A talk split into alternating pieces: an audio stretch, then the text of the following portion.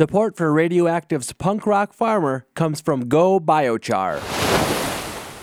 Welcome to Radioactive Summer Break Punk Rock Farmer Edition. I'm Laura Jones, and I'm in our temporary studio at Salt Lake Community College with Aldine Strychnine, the punk rock farmer here. Wow, that sounds like a dog days of summer introduction from the two of us. It's hot. It's been long. My garden's had ups and downs. How's yours? You know, things are starting to cool off, and things have really been growing. I mean, you can tell that the plants were stressed, and now they're not. And I, I really think, I mean, there, I had some plants that were small, um, eggplants, and in the last two weeks, they've gotten to be like 18, 20 inches tall. And I just really am glad that we're having a respite from the heat. Still hot during the day, cooler at night. Adjust your watering schedule, folks, as needed, especially during these drought times. So, coming up on the show, Al, we're going to continue your series where you go to other people's gardens and hang out and talk to them about it. Who's up tonight? Tonight we have Master Gardener Mary Beth Janerick from Wasatch Community Gardens, and uh, we're gonna go see how the the pro how the pros do it. Yeah, we'll we'll say that. And she's already harvesting big boxes of tomatoes and lots of squash, and you know she's on top of it for sure. And they have little tricks and they watch the weather and when you plant is big thing and all that. And we'll be talking to her about that. I really like the insight from folks like Mary Beth, but average folks in their gardens. So if folks want to take you on a tour. They're comfortable having you come over and be outdoors with them in their garden. How can they get a hold of you? They can get a hold of me on Facebook at Punk Rock Farmer, or you can go to Punk Rock Farmer 23 at gmail.com. Still to come this hour, we got details on Slow Food Utah's Feast of the Five Senses coming up this month, and Skywatcher Leo T with Many Cultures, One Sky. We're going to start where we always start, though, and that is with some fresh and homegrown music, courtesy of the folks at Craft Lake City. Here's part of that conversation. We've got Audrey Lockie with us, Al, the entertainment coordinator, and she's going to introduce us to a couple of cuts from bands that are on stage at the DIY festival. But Angela H. Brown is with us the Empress, the High Priestess of Craft Lake City. How are you? I'm doing so good. We're actually on site at festivals setting up, and we're just we just can't wait to welcome the public to the 13th annual Craft Lake City DIY Festival.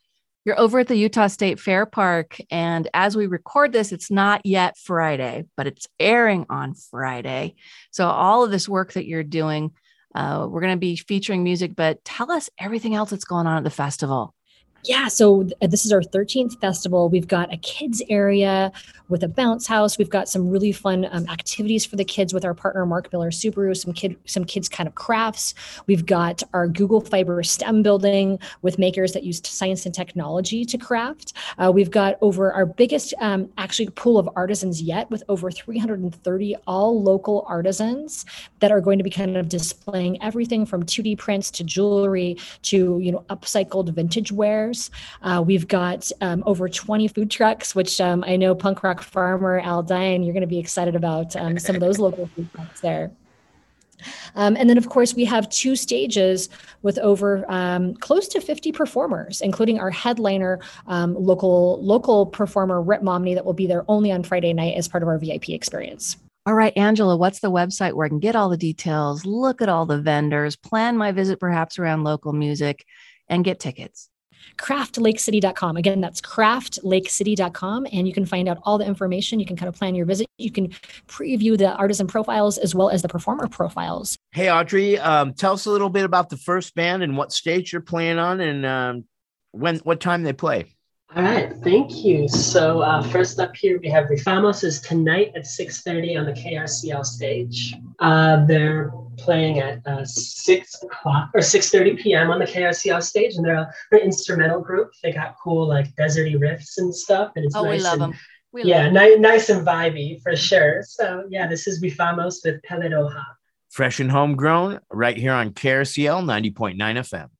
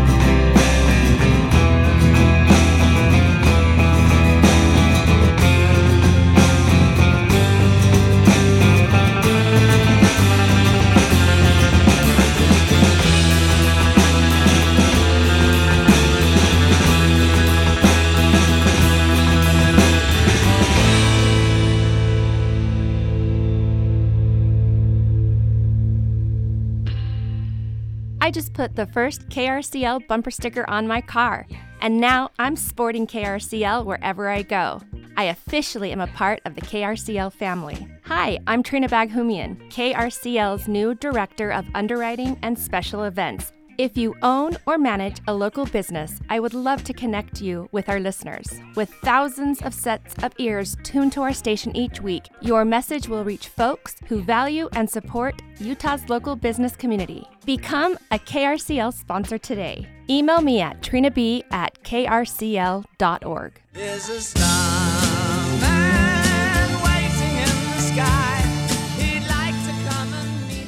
cultures, one sky. As we look up, look around, and get a little bit lost in space. As I record this, I'm going to the park. As the evening evolves into dusk, we join scientist and fan of experimentation as we explore the atmosphere where Colin starts to lift off a swift looking delta shaped kite at a park with great visibility and a wide horizon overlooking Salt Lake City. And this evening, as we look out to the south and west from a berm above the park, Colin releases his teal colored kite. yeah, I think around this time of the evening it should should work. Looks like it's ready to lift off. Yeah. This is the cake that my science colleague is lifting off here at the whatever park this is up above the Avenues Fire Station. Yeah, 11th Ave Park. It's a good one. Because you get a little bit of wind current. And what is it? What's the best thing to do so you can get it up a little bit? I usually just wait till around this time of night when the wind starts shifting. It, uh, it cools off a little bit and it seems to come switch directions. And uh, I don't know, I've had decent luck. I think now that I'm uh, close to testing uh, the sound part of my project, there seems to be a lot less wind though. Of course, Yeah, it's a little late in the summer, but um, you got to try and get it up a little high to get the next uh, level of yeah. sort of the next current. Yeah, yeah. If you can, if you can get it up to like a thousand feet, it makes these crazy uh, vibrations that come down the string. So it's my goal is to try and uh, record it. Cool. So this kite, you should see the shape of it, people. Yeah, it's kind of a classic delta kite. So it's like almost like an upside down V. How, how far do you think it was out last night? Um, maybe a thousand feet. A Thousand feet. Yeah. Yeah, it's it's fun when it, because up up there it's a little bit more stable. So the thing is that Colin is playing with science here, and that's what we're interested in. Colin and I are still up here in the shimmering dusk of a fire-tinged sky up here at about uh, 10 to 9. And if we look over to the west, we see a beautiful sliver of a crescent moon, and I'm thinking that's probably Venus there, just off to the left. It looks so good. Yeah, actually, yeah, The kite is flying. it's working. So let's go fly a kite up to the highest height, and as we explore the night sky, we can let our kite and our imagination wing way up to become a twinkly star grouping near the Big Dipper, known as the Kite. It's in the constellation known as Bootes. Check the Skywatcher Facebook page for a diagram and other sources for this segment, and look up, look around, and get a little bit lost in space. Skywatcher Leo T. Next week, visit the Indian subcontinent and skylore of the Indian people. Thank you, Leo T. Check tonight's show notes for a link to the Skywatcher himself. Still to come, Al's Urban Farm Report. He's going to share his trip to the home garden of Mary Beth Janerick of Wasatch Community Gardens. But right now, we're going to talk with Kim Angeli of Slow Food Utah, which is getting ready for its Feast of Five Senses. Here's our conversation with Kim. I'm doing great. Great to s- virtually see you guys out there. no kidding, huh? So cool. Um, it's been a minute. Uh, I know last year a feast of the five senses was uh, kind of a pickup thing, and uh, you went to the restaurant and picked it up. I sure do remember the days when we were at the Masonic Temple, and boy, we all got together, and I mean gather. There was like a couple hundred people there, and everybody enjoying food. But we're doing a little different in the last couple years. And tell us, Kim, how's how's it going to go down? Yeah, so we have what we call a movable feast, and it is a. There are some dining options this year, but um, also some take-home options primarily. And the reason why we did this, there's a couple reasons. Obviously, one, COVID, of course, but also the um, the state of our restaurant industry, and we wanted to be really um, sensitive to our restaurant partners, especially our local restaurants. We want to make sure that they're thriving and alive and supported. And it's just not really a time to be asking for donations from that industry. So we came up with a plan that really allows us to achieve our goal, our fundraising goal, but also profit share with the restaurants that are participating. So when you purchase a meal, you um, the we split it with the restaurant they get the money to cover their costs. We get the money to go to the micro grant fund, and you get an amazing four course tasting menu um, coming from our local farmers right to your table. So it's pretty cool. So, um, what can what can folks expect as far as um, how about you give us the names of a few of the farmers that are involved and and maybe the chefs? Yeah, sure. So we have um five farmers that have partnered with these restaurants and which is also another thing that we love about the feast because we're introducing new relationships between the farms and the restaurants.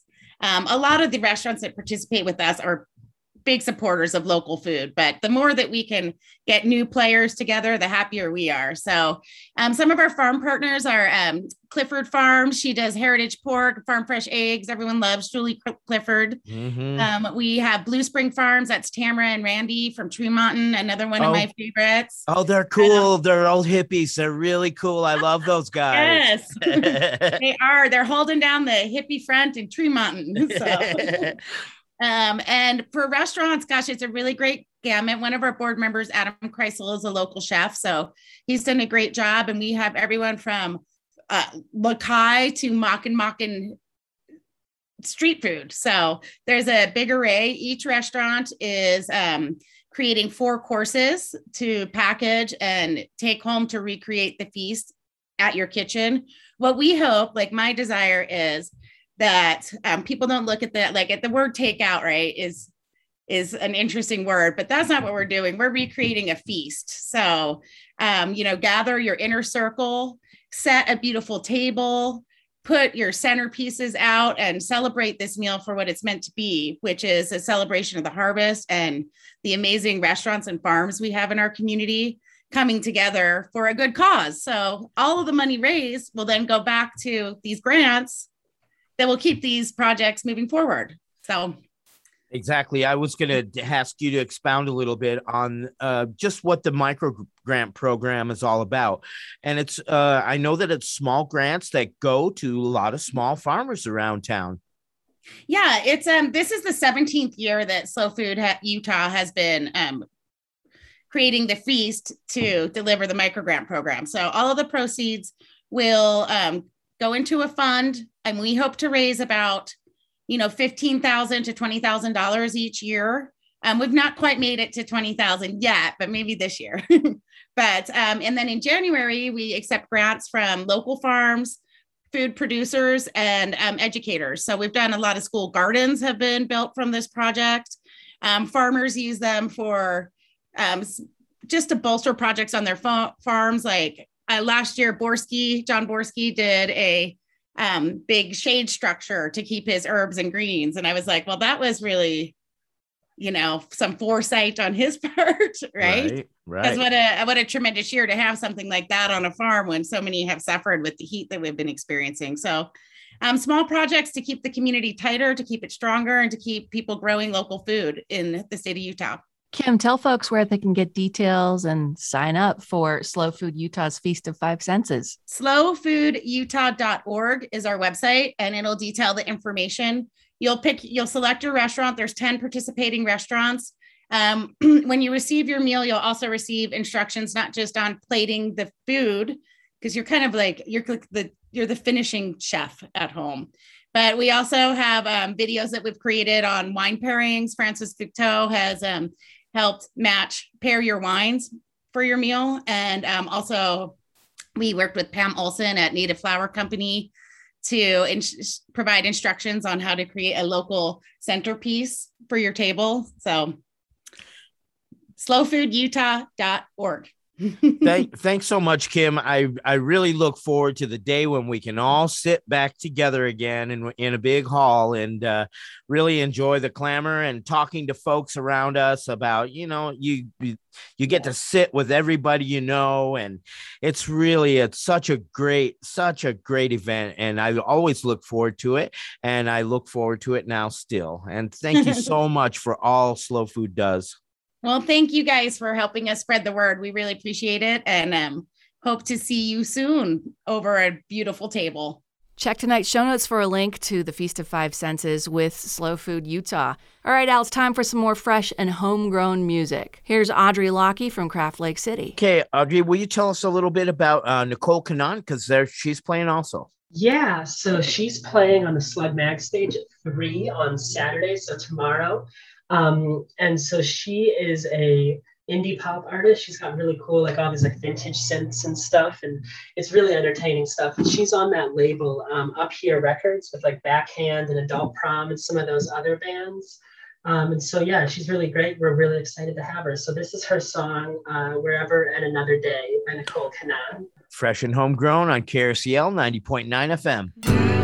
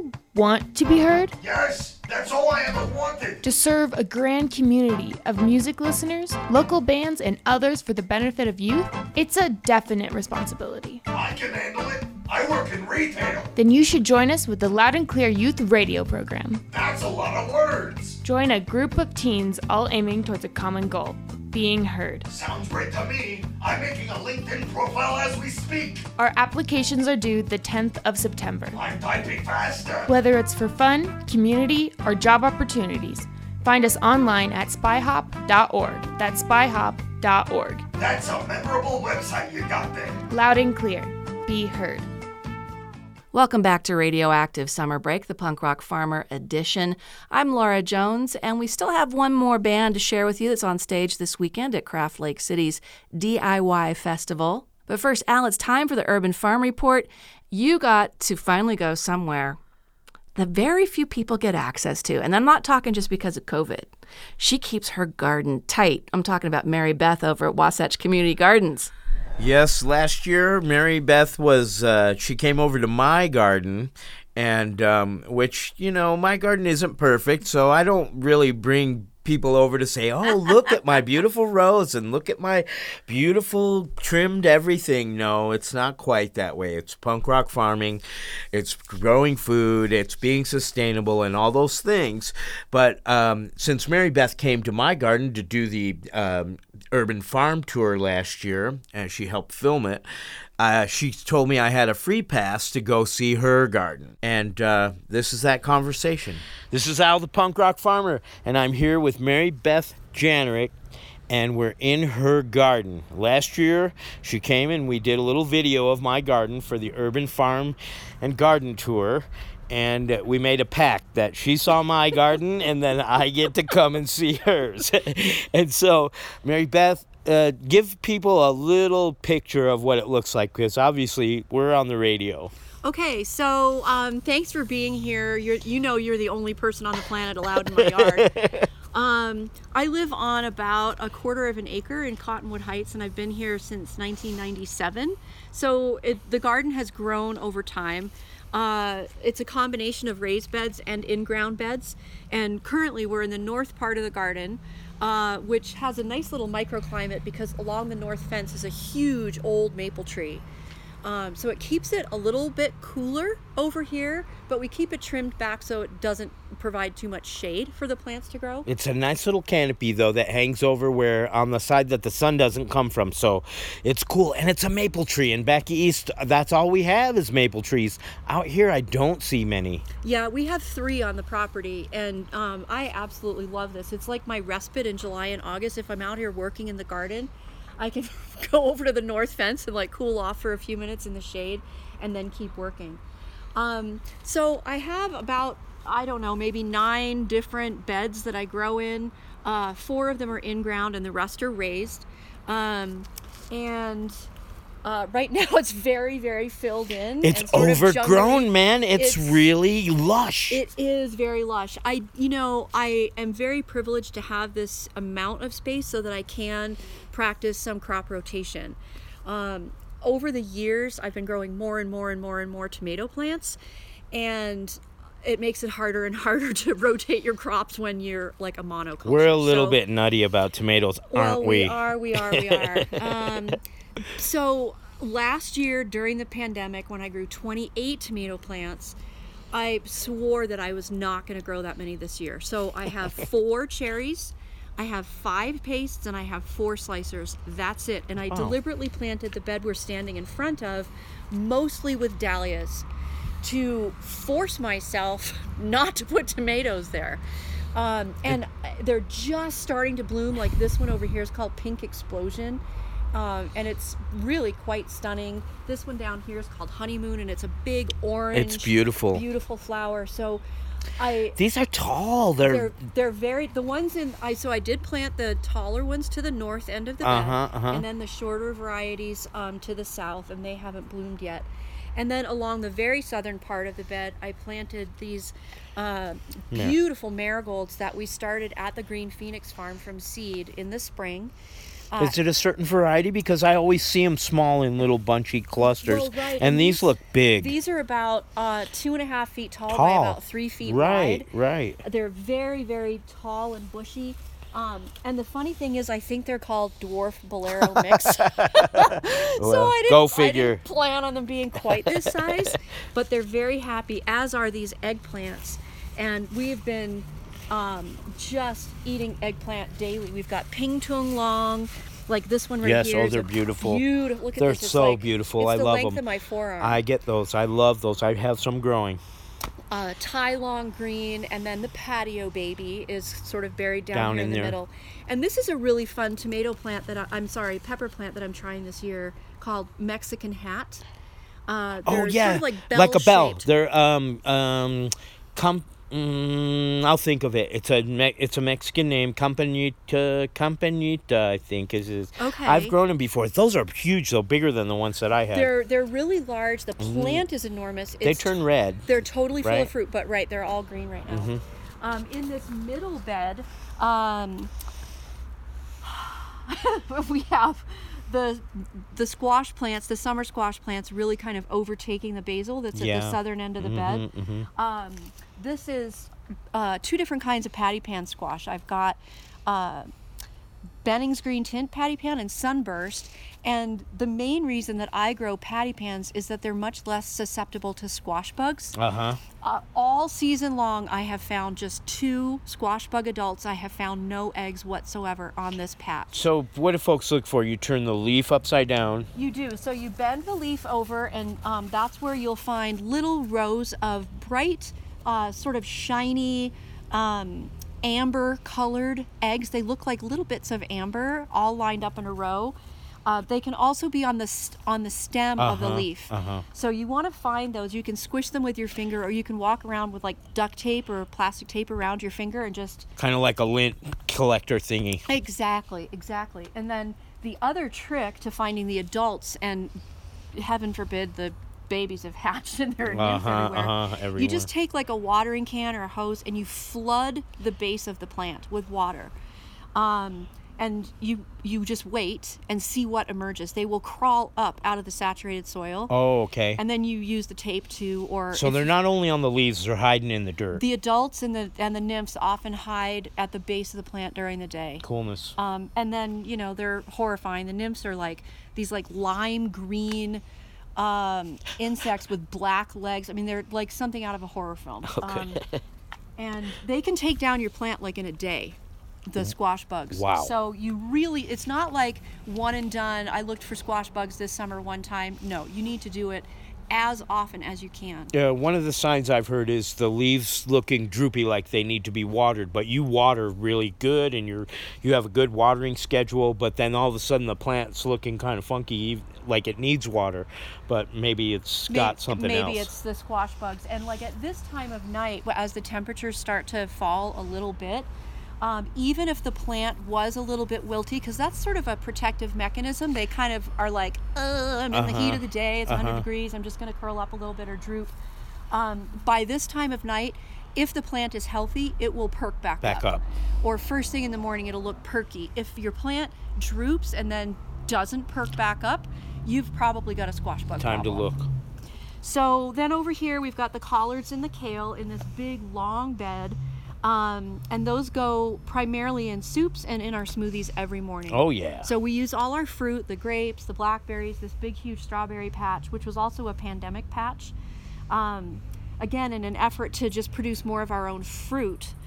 Uh, since our peach tree kind of bit the dust last year, we have pears, apples, plums, and I really expanded the strawberry patch. I put in some June bearing, but a lot of ever bearing. Uh-huh. And we've been getting fruit consistently all season. It's, I mean, I get a huge bowl of strawberries every day. So cool! I love that. I, So- you know, that's a that's a great tip for folks. Everbearing is the goods. Fort Laramie happens to be my personal favorite. Um, and so this is really, with the exception of this one um, lonely tomato plant in the middle of the road, this is our smoothie bed, really. We've got chard, kale, collards, and strawberries. Nice, Um, organized. now, as we come to this third. Uh, This is oregano, yes. Oh, it is. It's oregano, and It's Beautiful. I harvested so much oregano during the pandemic. I have dried oregano like for the rest of my life. Really? So this year I just let it completely all bloom, uh, and it's like a little bee patch. It's they They love absolutely it. love it. I don't need any more in my I'll take a little bit. Oh, absolutely! I'd love to share.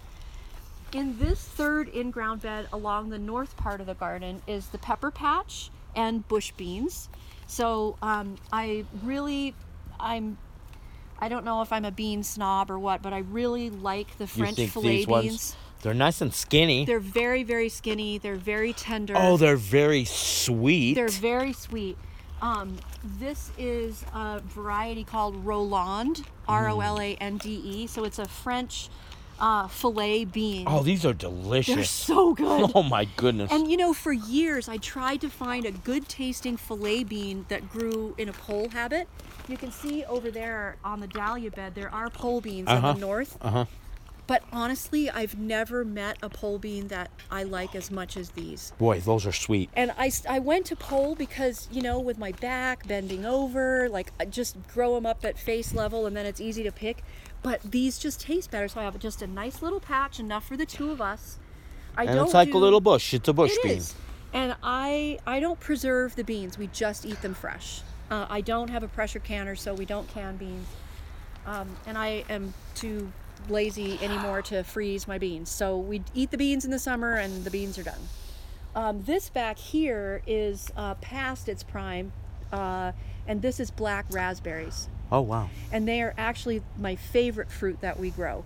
Um, they're all dried. The, the ones that I missed are dried on the bushes now, um, and they I just think have such a complex flavor.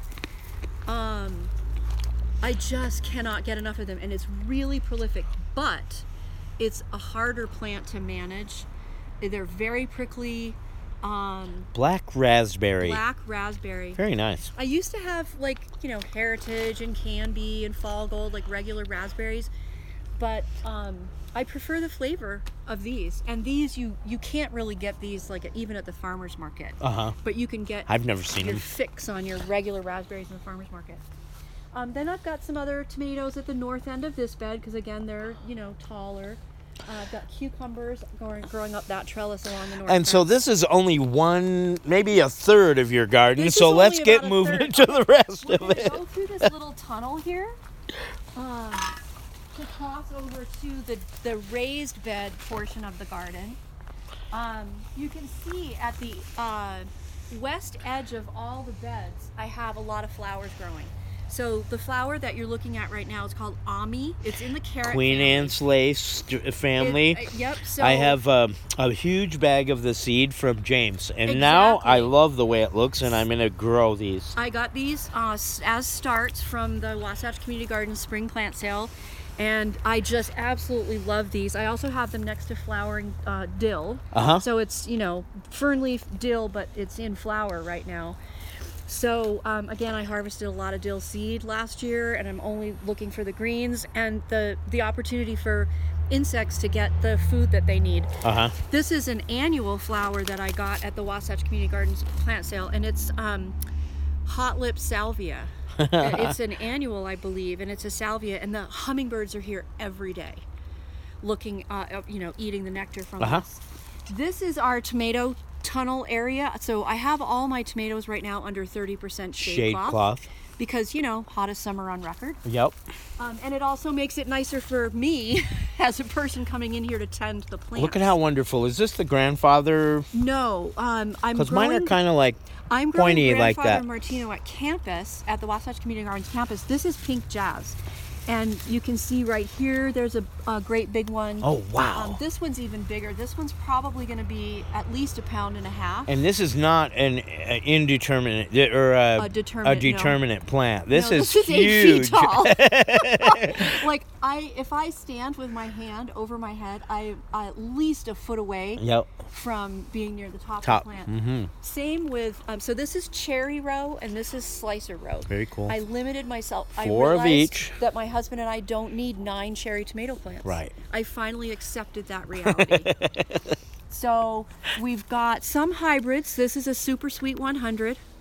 You know, nothing fancy, but it's really, really good and really, really productive. Do you like it? It's very sweet. It's very sweet. I know, right? It's really good. Um, this is one we're trialing this year as a possible contender for the plant sale. It's called Brandy Sweet Plum. It's been a little slow to get started, Uh huh. so not a huge fan. This is just another little hybrid called Sugary, and it's it's delicious, um, but it's been, you know, what is it, two feet tall? It's Alright. like, it's not pleasing me very much.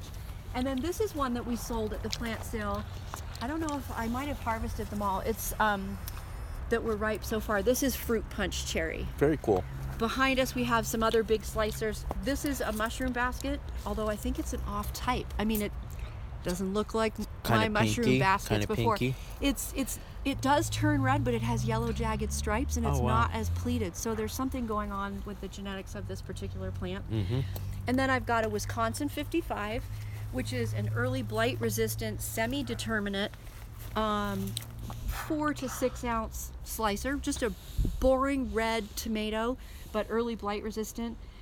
And uh, the one at campus, one plant produced 41 fruits, Wow. which was really nice productivity from that plant. And That's then we great. pulled it.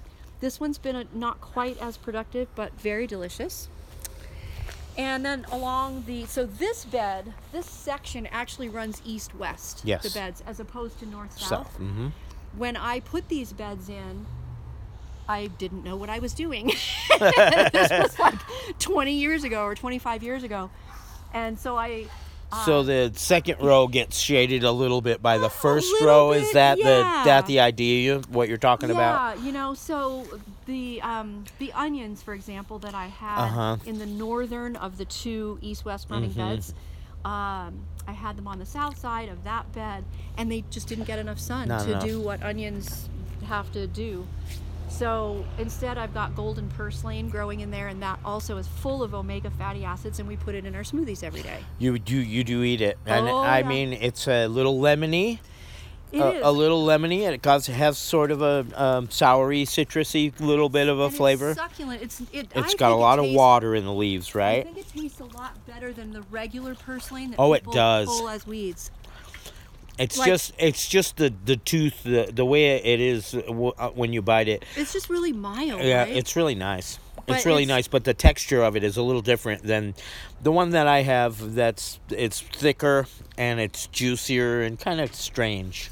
yeah. I mean, I I think I do it for the omega fatty acids. I I might be the only person right now on the radio that bought seeds for purslane. Say the name. say the variety it's again. golden purslane. Golden purslane. And it gets quite tall, so that's you know, 14, 16 inches tall. Mm-hmm.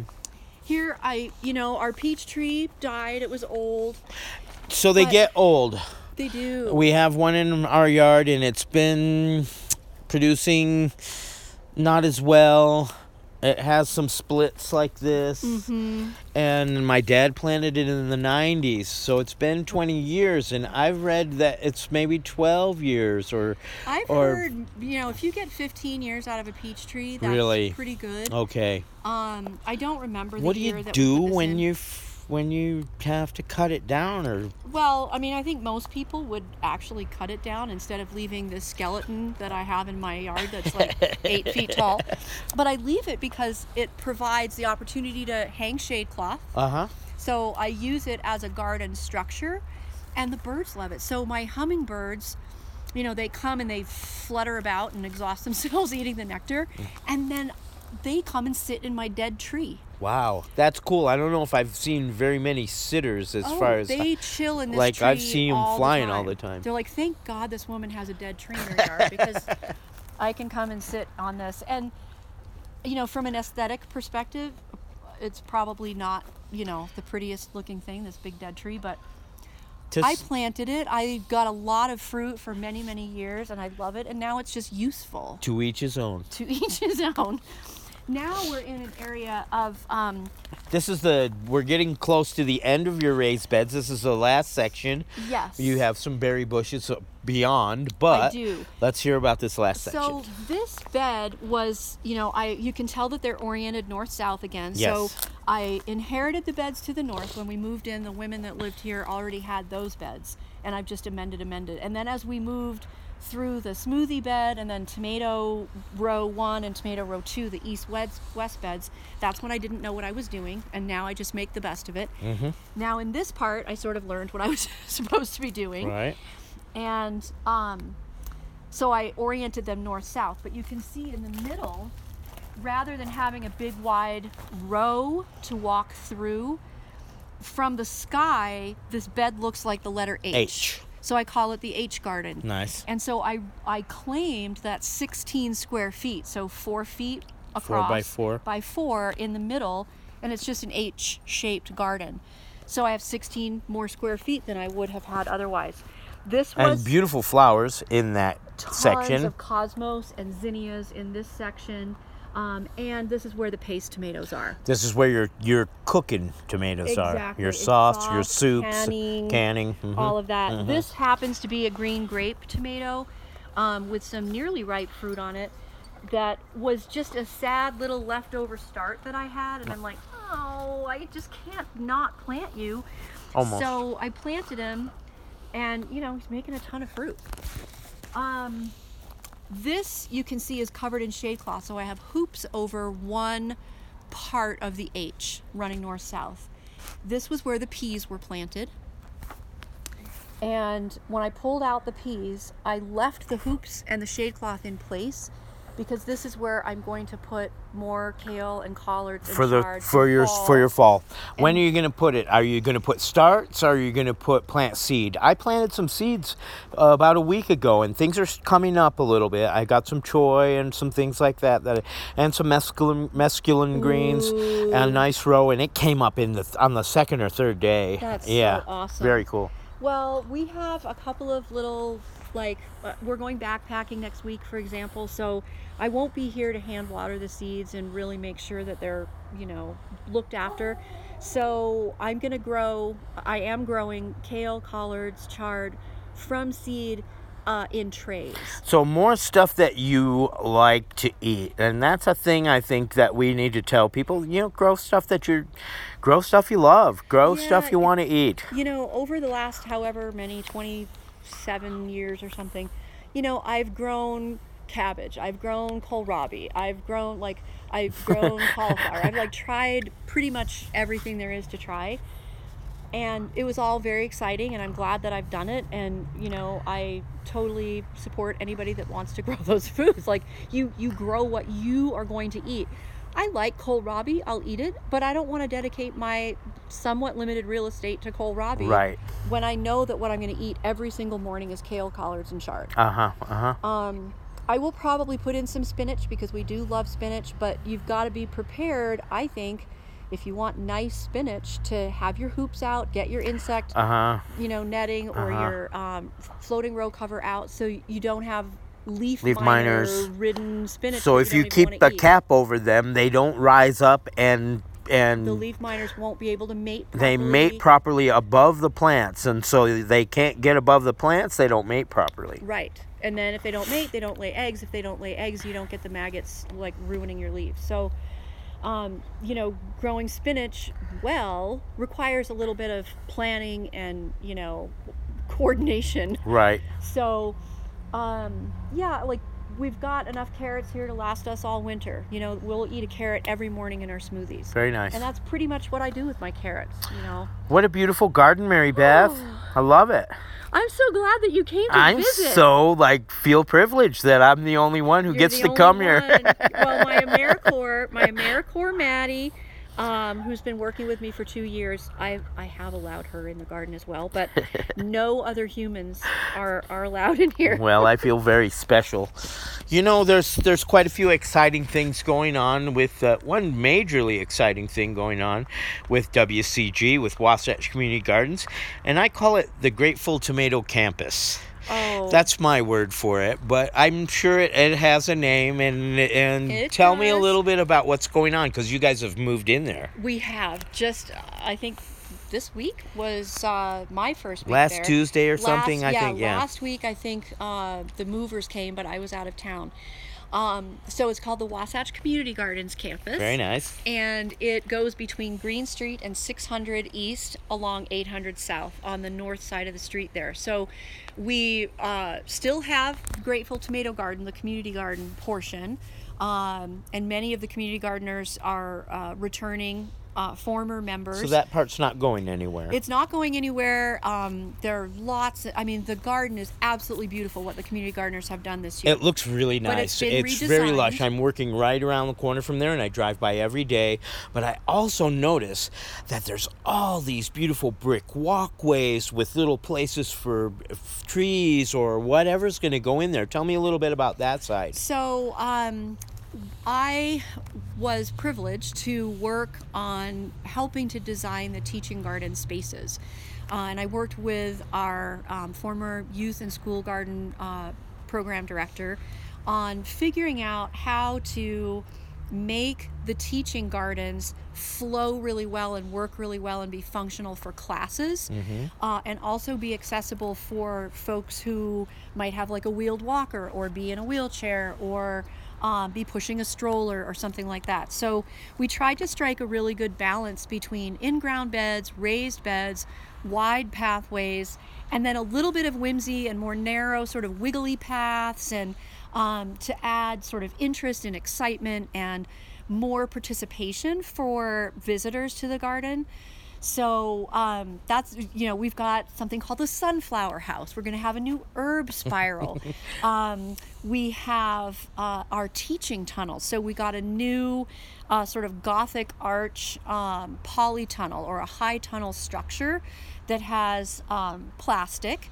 And you can grow year round in there. Oh, so wow, cool. A lot of people might not realize that you can grow you know, tomatoes and uh, ground cherries and tomatillos and flowers and strawberries and all kinds of things under plastic in Utah in the summer.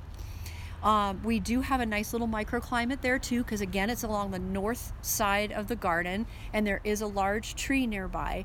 So it keeps it a little bit cooler. Cooler. We also have a swamp cooler Uh huh. in there Nice. and fans Very and cool. so it that it's, it's my favorite place honestly in the teaching gardens. You go in there and it's it's it's so um, inspiring and it it smells good and the air feels good with the humidity and it's full of color and life. We just planted carrots in there yesterday. We tore out some of the summer crops and put um, carrots in there. Uh, but it's an important teaching space. So you know it's, some a, people it's an extension space where you're extending your spring and your fall garden, right? exactly and we can use it as a And classroom in this, and in the summer, you're saying things will Yep. grow because you have that ventilation and you have that cooler. And we also um, the per- the structure that we purchased has drop down sides, so the sides drop down or, Or pull pop back up up, so you can get some air. So in the winter, of course, we can you know have it kind Bat- of toasty in down here. the hatches. But in the summer, boy, is it ever comfortable in there. And we have a little brick landing zone when you walk into the tunnel, and we have little brick pathways because it is an educational space. It's a classroom Right. as well as a place to grow food. So we've got that teaching tunnel. Uh, we have a brand new shade pergola uh, in the middle of the garden, right by the new artesian well. Wow. So the well is still functioning. It's still pumping water up out of the ground, um, and we have a large new um, structure that it pumps into. That's just has greater accessibility from all sides. For Oh the, my goodness, so much going on it's there. You- You, know, we could talk for hours and we get nerdy and we talk about plants and tomatoes and this and that. But just being here in your garden, I don't know how much more time we have. but I'm so glad. I'm so glad to come and I have been I cherish your friendship and Oh, I we have it's been quite a few years now that we've been kind of cohorts and and excite each other and send pictures of our gardens. I always send you pictures of my garden. Oh, totally. I love I love being able to do that. And you know, I've watched your girls grow up and um I just so appreciate everything not only that you've brought into my life, but that you do for the community. And uh, you're you're an, an amazing human, which is why you earned the privilege to come Aw, to my garden. Thank you so much, Mary Beth. On that note, I think we'll we'll uh, we'll say till the next time. Okay, And that and sounds great. um, let's get together and cook uh, or um, you know drink some backyard wine or something. I would love that. I would love that. Thanks so much. That was uh, me and Mary Beth Janerick here in her garden and on kind of on the bench, uh, the- Mm-hmm. the foothills of the of over by Little Cottonwood Canyon. Exactly. Yeah, very cool. Thanks, Mary Beth. Thanks, Al. Yeah. Thanks, Mary Beth. That was awesome. Oh, you had access that folks, few folks get. Right? Oh my gosh. All right, so where can people reach you if they would like to invite you over to tour their garden space? You can look for me on Facebook at Punk Rock Farmer, or you can email me at punkrockfarmer23 at gmail.com. All right, Craft Lake City DIY Festival going on as we speak over at the Utah State Fair Park. And Al, it's time to close out the show with just one more song from the bands that are featured on stage, including the KRCL stage. Time for some more fresh and homegrown? I think so. Audrey, tell us again who, what, when, where, why on the DIY festival. All right, so the festival, yeah, it is going on right now. We started at five at the Utah State Fairgrounds, um, five tonight, and then tomorrow and Saturday we open at 10 a.m. So rest of the weekend down there, uh, you can get tickets at the door, or you can go to craftlakeCity.com to look for advanced tickets still and more information on who's participating, lineup, anything else you might need to find. And then the folks can um, expect to see Icky Rogers also. And uh, where are they going to be at and a little bit about them. Right, they're playing on the uh, Slug Mag stage uh, at seven o'clock, so I think pretty soon here now. Um, and then they're uh, a local like alternative hip hop artist and stuff. They got really cool like production, all these I don't know, really spacey sounds and stuff. Uh, I was lucky to play a show with them at the Beehive just last week and stuff, and they're a great performer, really fun, and I'm super stoked. So this is uh, Icky Rogers' song "Birth Chart." Okay, wait a second. You just said I just played a show with Icky Rogers. So we've been talking to you for a couple weeks now Yeah. and don't know anything, I don't, about your musical inclination. So you here's a spot. Tell us what you do and how people can catch up with your music. Um, okay, so I make music by myself. I make like noise drone stuff, uh, like electronic music, and you can find that on Bandcamp. It's under Audrey L. Period. Um, that's on there, and then I'm also in a local kind of like goth post-punk ish group called the Mercy Seat with a few other people. Um, yeah, we're playing around. Uh, opening for Choir Boy on the 25th and Urban Lounge on the 16th with Daytime Lover. So yeah, Sounds good. Maybe Very we'll cool. have to have you on the show sometime. I think so. Sounds wonderful. We love to. Audrey, thank you for everything. Really appreciate it. Have a great festival.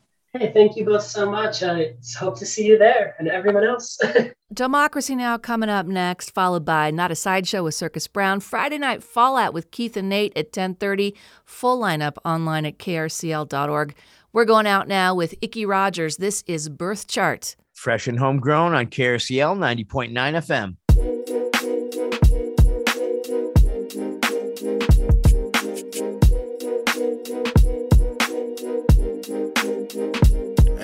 What your chart look like?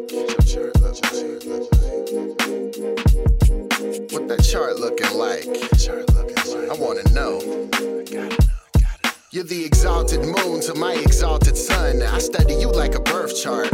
You take me to the stars from the very start. I'll be missing you like Venus when we're apart. And if Saturn has its way, I'll be disciplined and stay on your side like a birthmark. Okay, you take me to the stars from the very start. Oh, and I study you like a birth chart. Uh, rising in my heart like the sign on my fifth house. Cusp, cusp, cusp. Head in the clouds, but it's funny you don't get out much, much, much. You come alive in the nighttime just like me, me, me. You don't believe in star signs, but it just might be.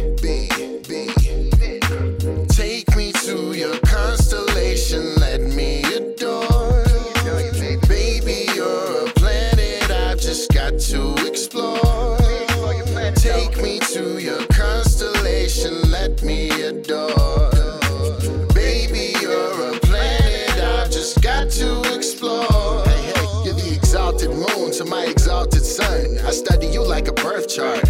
You take me to the stars from the very start. I'm missing you like Venus when we're apart. Hey, hey, and if Saturn has a say, I'll be disciplined to stay on your side like a birthmark. Can you take me to the stars from the very start? Ooh, and I study you like a birth chart. Hey, Jupiter connection, cause you're everything that I believe.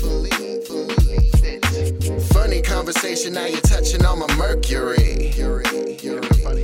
You come alive in the nighttime just like me. You don't believe in star signs, but it just might be. Crash land on your planet, please. I'm trying to navigate the stars in your galaxies. Let's take a long walk, scratch that, a space cruise. We can just talk. Please grab your space shoes. I know that you're a skeptic and you say you don't believe it. You never heard the stars talk and you don't like the pretense. So independent, you won't let me see your whole heart. Until you do, I study you just like a birth chart. You're the exalted moon to my exalted sun. I study you like a birth chart. Okay, you take me to the stars from the very start. And I'll be missing you like Venus when we're apart. Hey, hey, and if Saturn has a say, I'll be disciplined and stay on your side like a birthmark. Okay, you take me to the stars from the very start. I study you like a birth chart. You're the exalted moon to my exalted sun. I study you like a birth chart. Okay, you take me to the stars from the very start. And I'll be missing you like Venus when we're apart.